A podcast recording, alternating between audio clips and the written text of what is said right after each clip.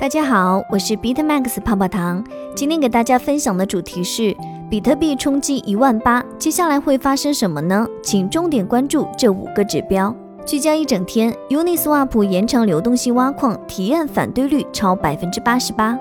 当前以太坊建议 Gas 费用环比上升百分之八十一点七六。比特币站上一万八千美元，登上微博热搜榜。DeFi 真实锁仓量突破一百一十亿美元，创历史新高。墨西哥第三大富豪已将百分之十的流动资产投资于比特币。Sushi Swap 锁仓量二十四小时激增百分之一百五十七，至十亿美元。去中心化抵押借贷市场总借款量达三十亿美元，创历史新高。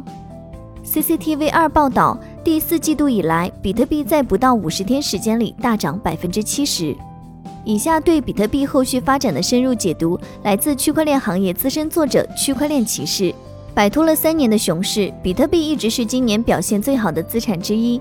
与其他宏观资产相比，比特币在传统金融市场上的表现已超过同行。今年早些时候，Tudor Investment Corporation 的著名对冲基金经理 Paul Tudor Jones 高调宣布，比特币是当前宏观环境中的那匹最快的马。而目前看，比特币已经发挥了作用，本周迄今最高突破一万八千美元。当在短时间框架图上观察时，比特币价格行为变化无常，因为投机需求导致价格波动。但是从更长的时间框架来看，很明显，比特币自诞生以来一直表现出色，并且长期的上升趋势仍然完好无损。归根结底，它的基本原理是，比特币的价格是供求关系的函数。比特币公开的区块链可以展现出能够被分析、可以公开查看的数据。尽管难以预测比特币的短期价格走势，但链上和链下指标可以提供有关更大趋势以及资产在当前市场周期中的地位的线索。进入二零二一年后，投资者应密切注意以下五个指标：一、交易所比特币余量，绝大多数交易活动发生在交易所。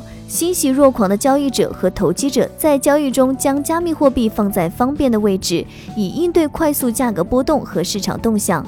目前，所有流通的比特币中，约有百分之十三位于交易所或交易所控制的钱包内，这比其本地高点下跌了约百分之二十。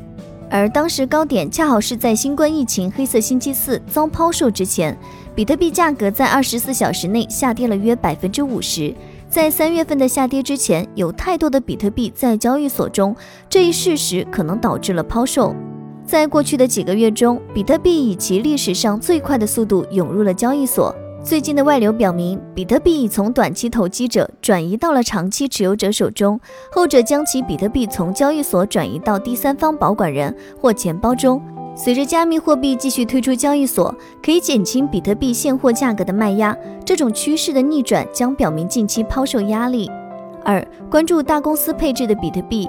软件公司 MicroStrategy 的首席执行官宣布，自己公司今年夏天已完成4.25亿美元的比特币购买，从而在整个加密货币行业掀起了波澜。其他加密公司如 Square 紧随其后，配置了五千万美元的投资，约占公司总投资的百分之一。上市公司的收益往往具有较长的长期使用期限，并且累积在公司资产负债表上的比特币会进一步减少可用供应量。目前，大约八十四万两千比特币位于一些公司的资产负债表中。随着公司将持有的比特币作为具有抗通货膨胀价值的资产的想法规范化，多米诺骨牌效应将继续存在，更多公司也将效仿。另外，如果他们开始清算这些资产，则预计会出现下行波动。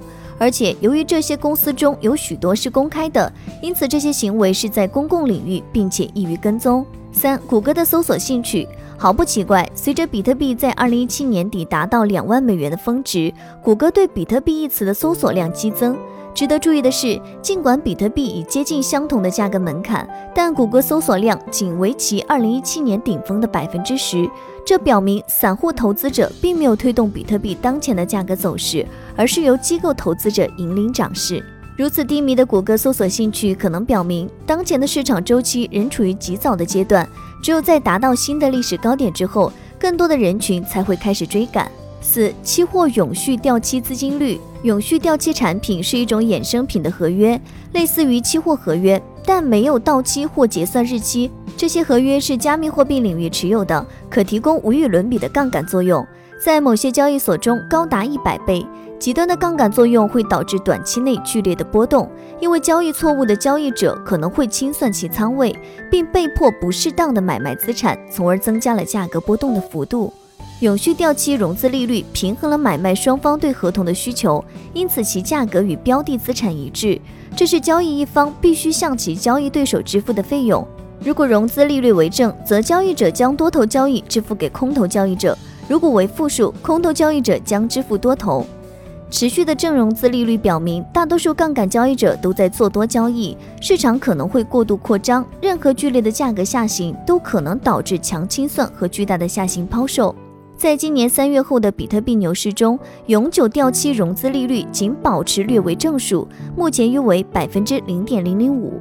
这表明多空杠杆交易者已相当平衡。当前的举动是有需求购买现货比特币。如果融资率飙升至百分之零点一以上，并持续数周或数月，这可能会引起比特币持有人的担忧。五、BTC 的有效供应量。在写文本时，迄今为止已经发行了约有一千八百五十四万五千比特币。有效供应量是衡量 Holder 心态的有效指标。主动供应量表示在给定的期间内至少交易一次的比特币数量。随着活跃供给的减少，比特币持有者表达了他们囤积 BTC 的愿望，这进一步减少了可供出售的供应。如下图所示，比特币的一年有效供应自2018年初以来一直处于下降的趋势，当前一年有效供应量应为百分之三十八，两年有效供应为百分之五十六。这意味着超过百分之六十的可供应量在过去一年没有动静，而超过百分之四十的供应量在过去两年没有动静。尽管比特币动荡，但比特币持有者拒绝出售，而且这种趋势似乎还在持续。尽管这种分析不能说明丢失了比特币，但尽管三年的熊市和最近积极价格势头，这一趋势明显指向持有比特币的持有人。相反，在这些时间段内活跃供应的激增，可能表明长期持有者正在出售其比特币，从而导致额外的抛售压力。以上就是今日的区块链大事件。喜欢本音频的话，帮助转发、截屏发给泡泡糖领取奖励哦。好了，今天的节目到这就要结束喽，咱们下期再见，拜拜。